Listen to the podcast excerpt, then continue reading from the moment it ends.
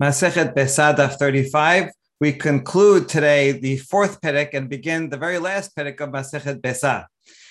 The end of the perek is a little bit complex and confusing unless you have this color outline. So with this, it'll be hopefully everything will be very clear. Here's what we're discussing. A thesis that we began to discuss yesterday was a question asked by Rava and answered by Rav Nachman. And then Mozutra, the son of Rav Nachman, supported him.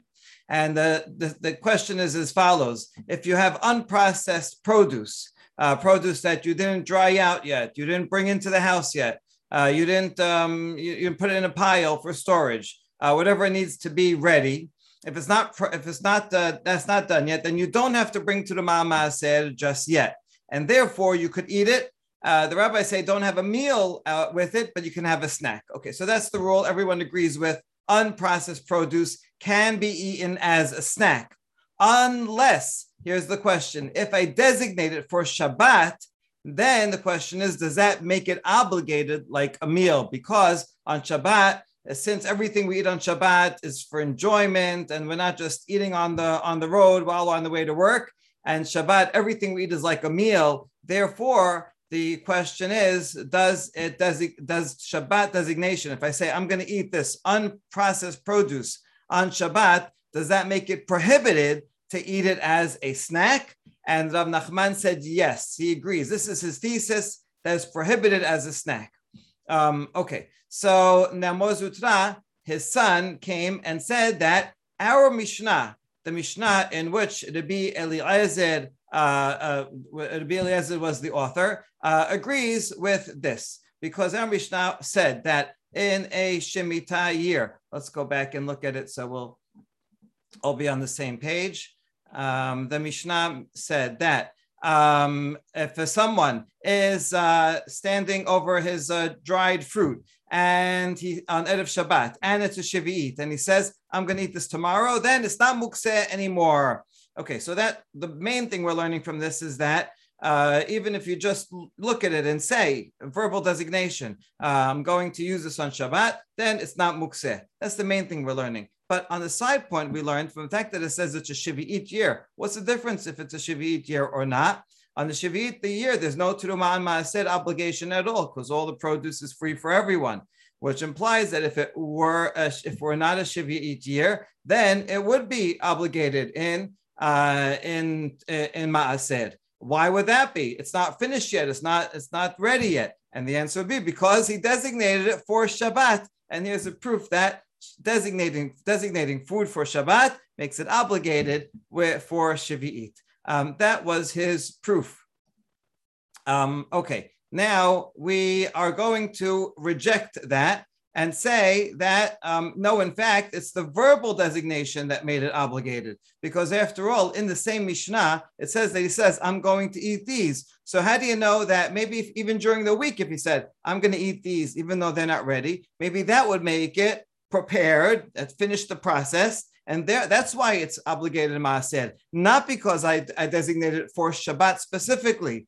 So that's what we're about to say. And we're going to end up saying, no, it's that's not. So that's actually what we said just now in the previous page. We rejected the proof that because we said maybe it's just because of verbal designation. What we're about to do is reinstate the proof and say that, no, even taking, here's what we're about to say, even taking something doesn't designate it if it can be returned. If I take some olives, we're about to show, and then I end up not eating them, even though it looks like I designated them for a meal, but I didn't eat them, and I decide to return them, so it can be returned, and I don't have to bring maaser. So if even physically taking something doesn't designate it, then all the more so verbal designation would not make it obligated to for maaser. And if so, then the only reason in the Mishnah why it is obligated maaser is because it is Shabbat designated, and that brings back the proof. Okay, so let's see this inside what we just said. And we're at the beginning of 35. I went too far. Okay.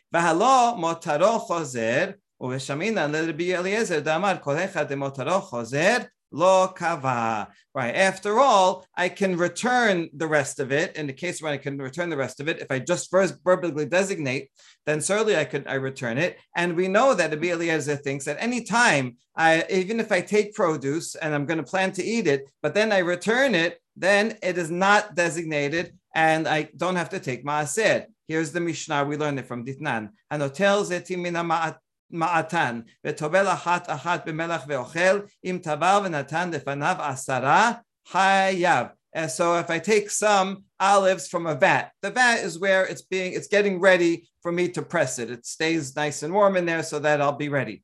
So in other words, it's unprocessed olives. And I take a few and from there. If I take them and I dip them one by one in salt, so then I'm eating only one by one. That's a snack. Ve'im taval, so I'm allowed to do that, even though I didn't take maaser because I could have a snack. But if I go and I take 10 at a time and put salt on them, then I'm making a meal out of it. So then hayav. So one by one is okay, but not a whole bunch. Rabbi Eliezer omer mina ma'atan tahor chayav mina ma'atan tameh patur mipnei shu machazir et hamotar. Rabbi Eliezer adds another leniency, which is that if we're assuming that we're about to say that the person is tameh. If the person is tameh and he takes from a vat that's tahor, then hayav, because he's not going to be able to put it back. Once he takes it and touches them, he's going to make them tameh. He can't put them back. Since he can't put them back, now he's showing that I'm going to eat all of them. So then, yes, then if you take a whole bunch of them, that is a meal. But however, if the vat is tameh and he's tameh, doesn't matter that he made them tameh, he can put them back. So therefore, patur, in that case, he does not have to take maaser on them, as long as even if he takes a whole bunch, and as long as he eats it one by one and puts the rest back, that's fine. Because he can put them back. Now this Mishnah, we're just going to explain it, even though we just explained it already. Sefa, what's the difference between the two cases, whether it's tahor or tameh?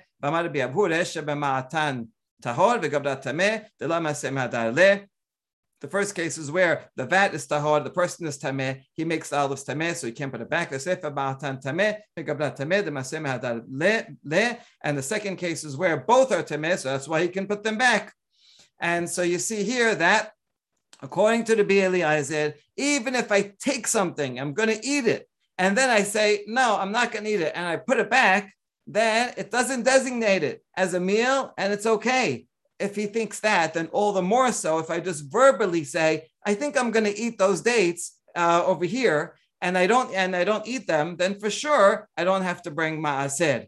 And so therefore, in our Mishnah, the reason why the Mishnah says it's a Shavuot year, which implies only in the Shavuot year I could eat them, but in a non-Shavuot year where ma'ased applies, then I couldn't eat them. Why not? If they're not processed. It's because Shabbat, designating them for Shabbat, that makes it chayav.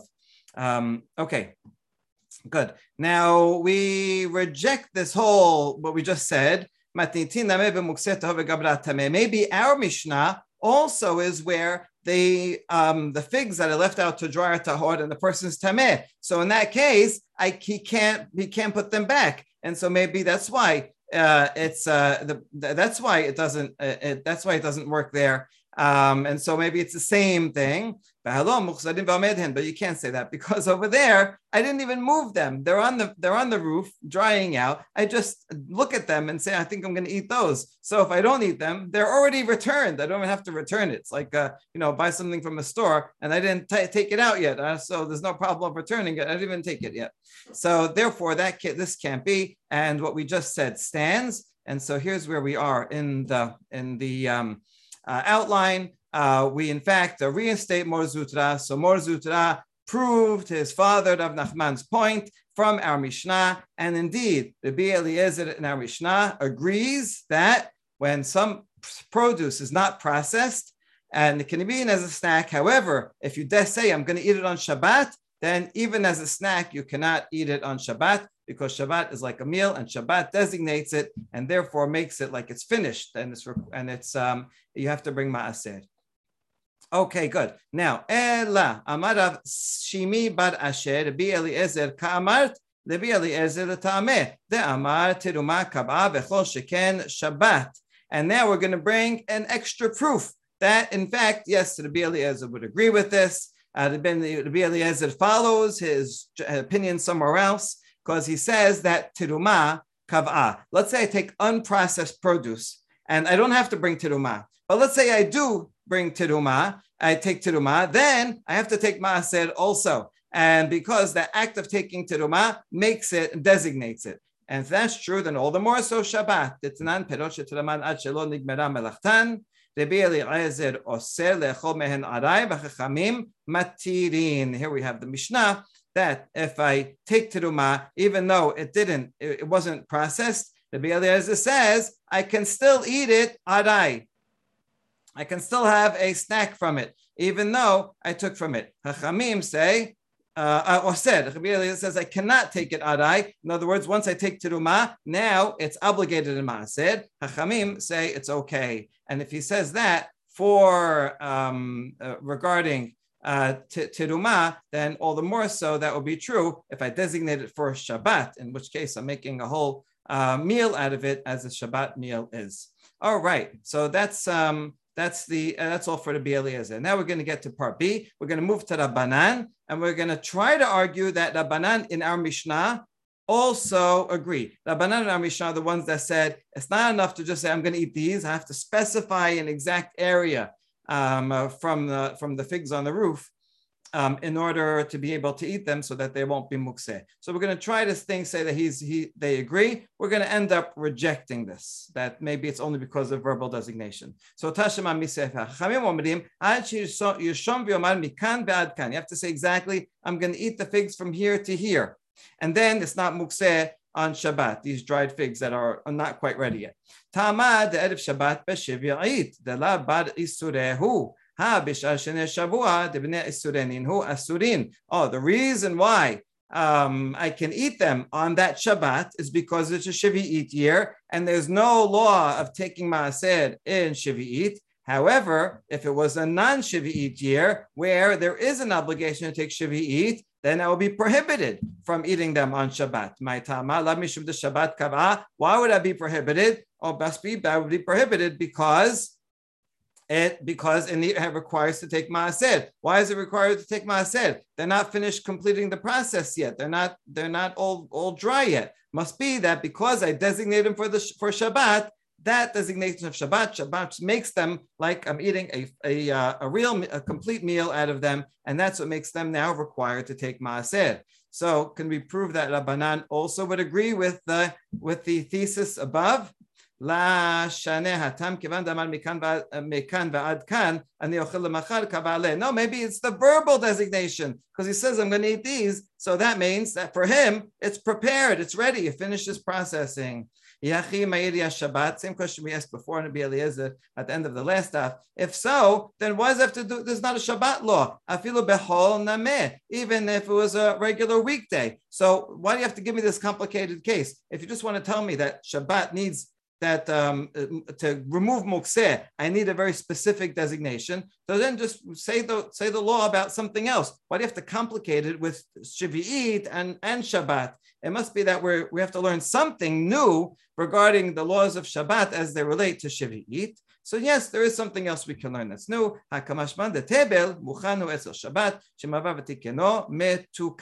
take tebel, produce, I didn't take Tirumah Maaser, and so I might have thought that because I didn't take the Tirumah Maaser before Shabbat, and I'm not allowed to take it on Shabbat, maybe I would think that because of that, it's mukseh on Shabbat. So this comes to teach me that if someone violates Shabbat and takes Tirumah and Maaser on Shabbat, even though he's not supposed to, because he's mitaken, he's taking something not usable, making it usable. Nevertheless, if he does violate, then there's no prohibition of mukseh on it. And that's what we can learn from our Mishnah, and therefore there is no proof that Rabbanan would agree with this thesis. So maybe according to Rabbanan, it's because he made a verbal designation, that's why it can no longer be eaten as a snack. All right, now we're going to go back to the Eliezer and show that from a law about the fact that someone can continue eating, it looks like Shabbat does not designate. So we're going to try to prove that Rabbi Eliezer does not agree with the thesis, even though we already concluded in A that he does. We're going to try to say maybe he doesn't, but we're going to save him in the end. So don't worry. So here we go. Urminhu. Haya ochel ba'eshkol v'nichnas migina lechaser. Rabbi Eliezer omer yigmor. Rabbi Yoshua omer lo yigmor. Case number one is if I was eating a cluster of grapes and I was eating it outside of my courtyard. And the law is that while produce is still in the field, I'm allowed to snack on it. Once I bring it into my courtyard or house, then that's when the obligation to take maaseh kicks in. So I started eating the cluster outside in the field, but I'm holding it. I'm still eating it as I walk into my courtyard. So the Rabbi Eliezer says, you can finish it off. Doesn't matter. In other words, going into the courtyard is not a problem. However, the Rabbi Yoshua says, I have to stop eating right there and then because the courtyard establishes it as fruit, even though it has not yet been completed. We're talking about these grapes that you're going to use for wine. So they're not finished their processing yet. And so according to the Rabbi Eliezer, since they're not finished their processing, bringing it into the courtyard doesn't do anything. According to the Rabbi Yoshua, bringing it to the courtyard requires it, even though it's not finished processing. Okay, that's the law of courtyard. Now we're going to apply it to Shabbat. Same thing. Hashcha belele Shabbat. You're sitting and eating clusters, and now it's on Friday afternoon, and now Shabbat starts. Rabbi Eliezer omer yigmor. He can finish it. Rabbi Yoshua omer lo yigmor. He cannot finish it. So here it looks like Rabbi Yoshua saying, why can't you finish it? Because even though these are incomplete produce, because you didn't make wine out of it yet, however, once Shabbat starts, Shabbat designates it as obligated to bring ba'aser. That's the case. That's the opinion of Rabbi Yoshua. And here Rabbi Eliezer is the one that says, go ahead, continue eating. So what Shabbat started? Shabbat does not designate. So you see, this proves that Rabbi Eliezer disagrees with the hypothesis above. Okay, so this seems to be a pretty good proof against, but we're going to save him. Hatam kedekatane ta'amar Rabbi Natan omer lo sh'amar Rabbi Eliezer yigmor v'chaser yigmor ela yoseh chutz lechaser v'yigmor. Oh, you misunderstood. When Rabbi Eliezer says you can finish eating, he didn't mean that you can finish eating in the courtyard, but you can leave the courtyard and then you can finish eating. His point is that entering into the courtyard is a problem because you can't, even if though it's unprocessed, you can't have it in the courtyard. But it doesn't make it permanently required, obligated ma'aseh. Just leave and then you can finish your snack. Whereas Rabbi Yoshua says, once you enter the courtyard, it becomes permanently so. And similarly, when Rabbi Eliezer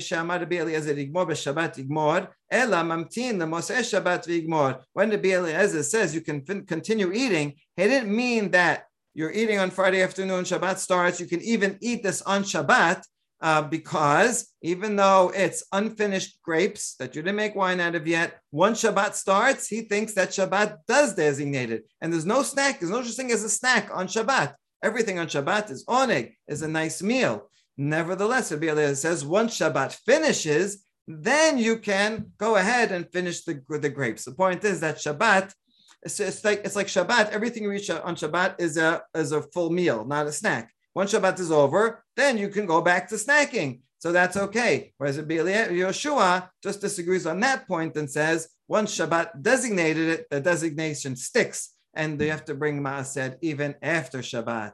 And so with this, we're able to save Rabbi Eliezer and say that, in fact, what we said before, Mozutra said, to support his father Rav Nachman, and he brought a proof from Rabbi Eliezer. Rabbi Eliezer does in fact say that, and so now we have that Rabbi Eliezer agrees with this thesis. Rabbanan, at least we don't have a proof, so they probably disagree. And now we're going to get to the bottom line of Rabbi Yochanan's ruling, and Rabbi Yochanan's ruling is going to be against the hypothesis, which actually is a mekel position, because that means that you can snack on these things on Shabbat. So let's see his ruling. And his ruling will include other similar cases. Ki ata rabin amar Rabbi Yochanan, echad Shabbat, v'echad teruma, v'echad chaser, v'echad mikach. These four cases, if I have unfinished produce and I designate it for Shabbat, or I take teruma from it, or I bring it into a courtyard, or I buy and sell it, in all these cases, kulan and kovayin, ela b'dabashin g'ram melachtan. All these actions do not make it obligated to bring a tithe. unless you finish the processing. But unfinished, you can still snack on it, even though you did these four things. And now we're going to bring four sources that disagree with everything he said, disagree with these, but Rabbi Yochanan sticks to this anyway. Shabbat, why does he have to bother saying it on Shabbat? Does anybody disagree? Yes. Oh, well, we saw that Rabbi Eliezer disagrees, but we don't bring him as a proof. We're going to bring yet another one, someone else who agrees with Rabbi Eliezer, who agrees with the hypothesis of this above of Rav Nachman. Hillel also said that Shabbat does designate it. Okay, in the printed edition of the Talmud, Bavli says someone who is gathering fruit from place to place to reap it. Now, this doesn't really make any sense. What do you mean? You're gathering so that you can harvest it? I mean, if you're gathering, it's already harvested. So the wording just doesn't make any sense. And in fact, this word does not belong at all. You see here, it's in the three printed editions, the top three lines, but it does not appear in any manuscript. Liksod. Expert has liksot to put it aside, but it's not never liksor. So this word is just a mistake. So we'll ignore it. Okay, so someone is gathering fruit and moving it from one place to the other. And the point on Friday afternoon. So the point is, it looks like he wants to use it on Shabbat. V'kadash alehem hayom. And then Shabbat started. Amar Rabbi Yehuda, Hillel atzmo oser. Rabbi Yehuda says, Hillel alone says, I cannot use that fruit, even though it's not finished this processing, because I said I'm moving it and I decided I'm going to eat it on Shabbat. Shabbat designates it as obligated in Maaser. But you know, look at the words. Only Hillel says Asur. Everyone else says it's Mutar. So Rabbi Yochanan says, we don't follow Hillel in this case. And here's the second case. Chaser, Lapukim et Rabbi Yaakov ditnan. Amabir tenim b'chasero liksot. Banav u'bnei beto ochlin mehen arai. So here's a Mishnah, someone who's moving figs to his courtyard to put aside, dry them out. I think the word liksot over here maybe got moved. That's why it was a mistakenly typed above. Okay, so you put some, even though usually when you bring it into the courtyard, then that's designated. But I'm bringing it to the courtyard not to eat or to store, but rather to sit and dry out. And so in that case, we're allowed to eat it. You can eat it as a snack because it's not obligated yet in Maaser. Rabbi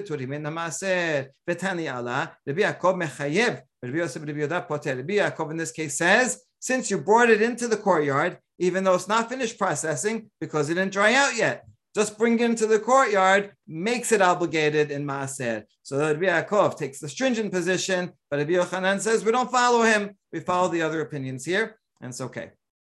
Third case, Teruma.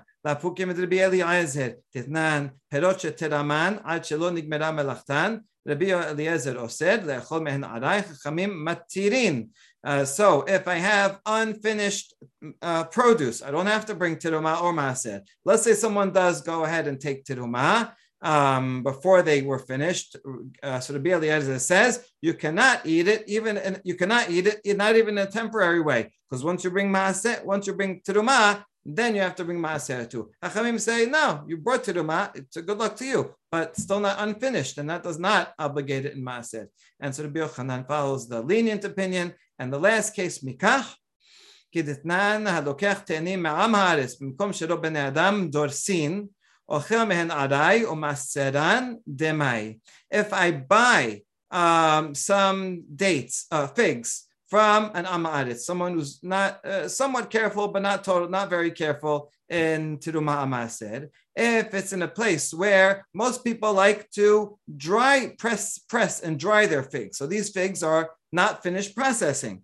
Okay, now I have these figs that are not finished processing. I can eat them in a temporary way because they're unfinished, right? And so you see here, even though I bought them, buying them doesn't automatically make them obligated in Maaser. So that's the main point. So we already saw the main point, but we're going to learn some other things from here. And also, Maaseran demai, even though I bought them from an Amaretz and they're unfinished, and usually, Amad's is not so careful anyway. And for sure, if they're not finished and they weren't obligated, you might assume that for sure he didn't take Teruma Maaser. Nevertheless, I can treat it like demai. I can treat it like a doubtful case of maybe he took teruma amaser. Maybe he did take them even before. And so that's, and there's more, it's more lenient taking from demai than it is from something that's for sure tevel. So that's the Mishnah. So we already saw, and we're going to learn three things from Shema Mina Telat. Shema Mina Mikach Ena Kovat Ele B'Davar Shenigbara Melachto. That's the first one. That's what we need for here. That buying something does not designate it as something that is complete and would require ma'ased. Even though I bought it, still don't have to take ma'ased. I can eat it as a snack. So that proves, this also proves what Rabbi Yochanan says. This is support for Rabbi Yochanan. And another two things, we learn that most Ame'aretz, they do take ma'ased. And that's why I can treat it as demai, because maybe they did, probably they did. And not only that, even though it's not completed, and I would assume, might assume that Ame'aretz would not take ma'ased before he sells it, nevertheless, we can treat it like demai and say that maybe he did, in fact, take ma'ased. Okay, so this is all the proof for Rabbi Yochanan, and now this is the source that Rabbi Yochanan is rejecting. Before that was a braita. Before this is a Mishnah now. If we barter and exchange fruits. You have apples, I have oranges, and we switch them. Or we take, you have apricots that you want to dry out. I have figs that I want to dry out, and we switch them. Or you have fruit that is ready for eating, and I have fruit that's ready for that wants to be dried, and we swap those. It doesn't matter. In all those cases, chayav. So what do you see from here? That bartering, even if it's not ready to eat, whether it's ready or it's not ready, that's why lechol or liksot, even if it's not ready, chayav, I do have to take ma'ased, even though it's not ready. Just the fact that I bartered and switched hands, that designates it as chayav and ma'ased, even though it still has to go and dry out. That is the stringent opinion that Rabbi Yochanan rejects. Rabbi Yehuda disagrees with Tanna Kamei Omer, lechol chayav liksot patur. If it's ready to be eaten, then yes, I have to take ma'ased because it's finished the processing. But liksot patur, if it's for drying out, it's unfinished, and therefore I don't have to take ma'ased. That agrees with Rabbi Yochanan. Hadran ala chamevi. Okay, congratulations on completing the fourth perek. By the way, you note here, the English skips the last line. They don't translate it. And this is a good case of homoyotilutan, of skipping because of the same words that it ends on, even in the modern edition. So this is a common mistake in manuscripts, and amazing to have it even in the modern edition where you'd think you'd have proof checkers. But hopefully they'll fix it in a future edition. All right, and now we begin the fifth perek, and we start off with the topic of not working too hard on Yom Tov.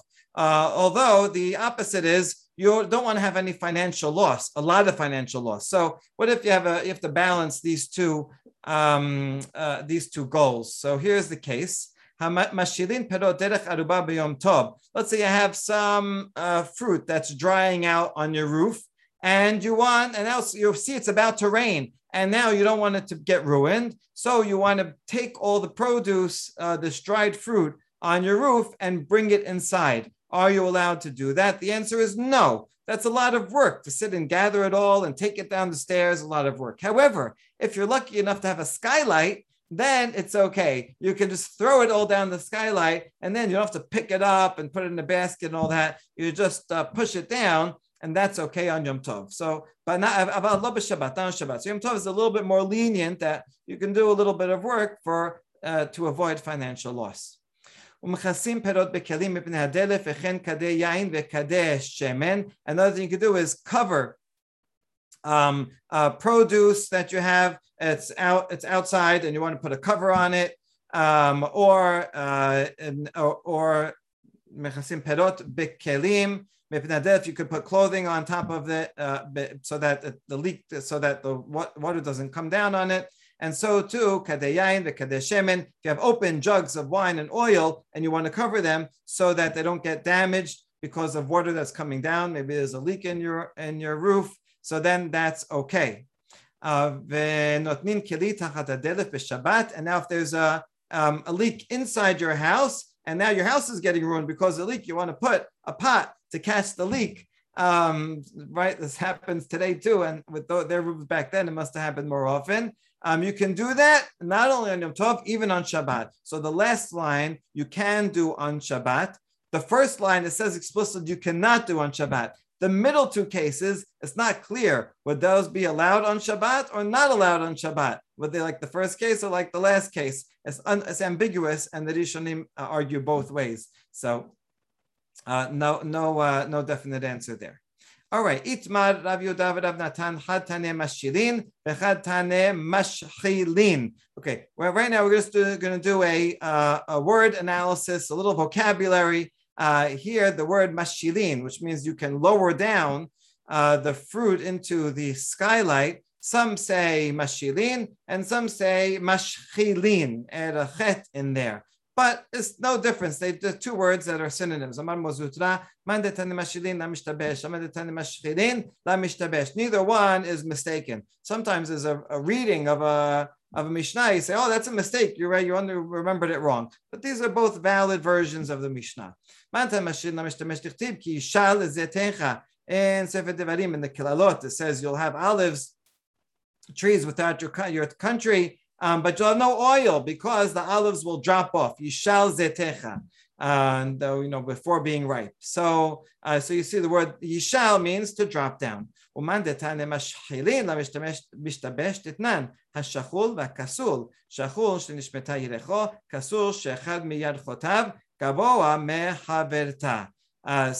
Mishnah is listing different blemishes that are not make an animal invalid for a sacrifice. And one of them is shachul, which means that it's one of its thighs was dislocated, it slipped down from where it's supposed to be. And kasul is that one's higher than the other. So you see that the word shachul, mashchilin, means lower down, displaced, not where it's supposed to be. So both words mean the same thing, and therefore both are appropriate. And now that you mentioned these synonyms, here are three words that are also synonyms, and they're found in different contexts, but they all mean the same thing. Amar Rav Nachman bar Yitzchak. Man detane mashirin la mishtabesh. Man detane mashhirin la mishtabesh. Man detane manshirin la mishtabesh. These three words all mean the same thing. So let's see, what do they mean? They also mean to fall off or to take off. Someone who's a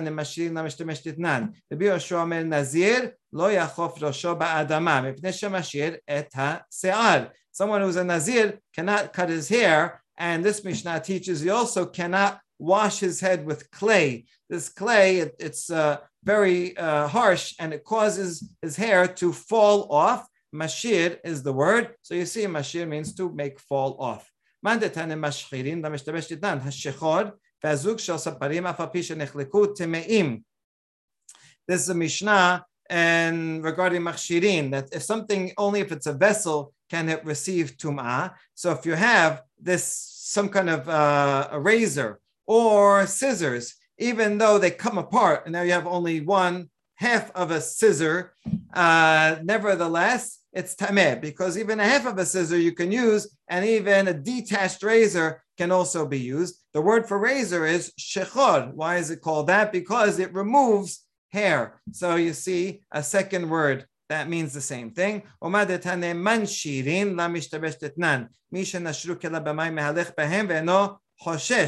And so the Mishnah in Shabbat, someone whose clothes fell off. So nashru means to come off. And this is a case where a person's clothes came off in the water and they got all wet. Nevertheless, he's allowed to wear them and walk with them even while they're wet on Shabbat, even though people will look at him and say, hey, look, he's just walking with wet clothes. He must have just washed and coming out of the water. He must have just washed them in the water. And they'll suspect him of violating Shabbat. Says, nevertheless, it's not a problem. He can walk with them. So that's one source, or another equal source. Leket, that you have to leave to the poor. What is that? That which falls while you're reaping. So you leave it there for the poor person to take. So the word nosher also means to let fall down. And so now you see we have three words that all mean the same thing. We could do a little bit more. Tenan. Mashilin perot derech aruba biyom tov. Okay, so the Mishnah, back to the actual halacha. So you can lower down the produce on Yom Tov. Ad kama. Question is how much? Let's see, I have a big roof and there's lots of figs on there. You know, might be hours of work. Even though you have a skylight, you're allowed to do that much work. We don't want people to work hard on Yom Tov. So ad kama. How much can you do? What's the maximum? Amar bi zera. Amar bi aseh. Amri la. Amar bi aseh. Amar bi Yochanan. Okay, we're not sure who said it. So either Rabbi Zera said the name of Rabbi Yaseh, or Rabbi Yaseh said the name of his rabbi, Rabbi Yochanan. We're going to compare it to another case on Shabbat that says, Mifanin arba v'chamesh kupot shel teben shel tibor bnei ha'orchim or bnei bitul bet hamidrash. Let's say you have some storage area in your home, and all of a sudden you have guests that come over, and you need more room for them to sit. Or the students that come over, and you can have a class, and need more room for them to sit.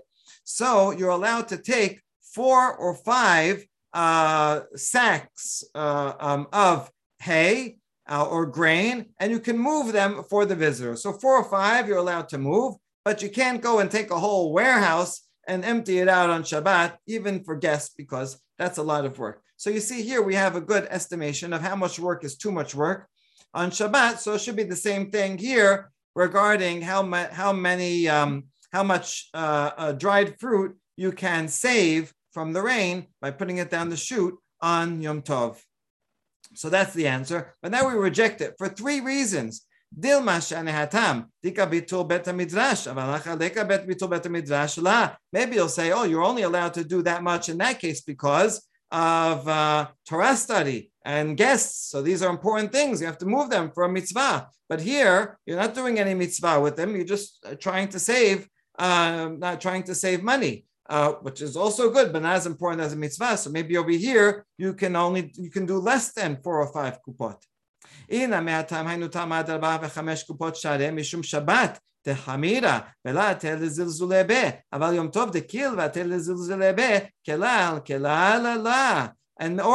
a second reason why you should be more machmir in the case of Yom Tov is that on Shabbat is very machmir. Everybody knows that it's a very severe punishment. Shabbat is very strict. So even if we give permission to move 4 or 5 of them, the person is not going to come to belittle Shabbat. However, Yom Tov, where you're allowed to cook and carry and the punishment is less, now we allow you to do 4 or 5 of them. Now you're going to really belittle Yom Tov in other ways too. So maybe we have to be more machmir on Yom Tov than we are on Shabbat. So maybe Shabbat is allowed at 4 and 5, but Yom Tov, here's a second reason why it should be less. Or now we have the opposite. We can argue the other way around. In that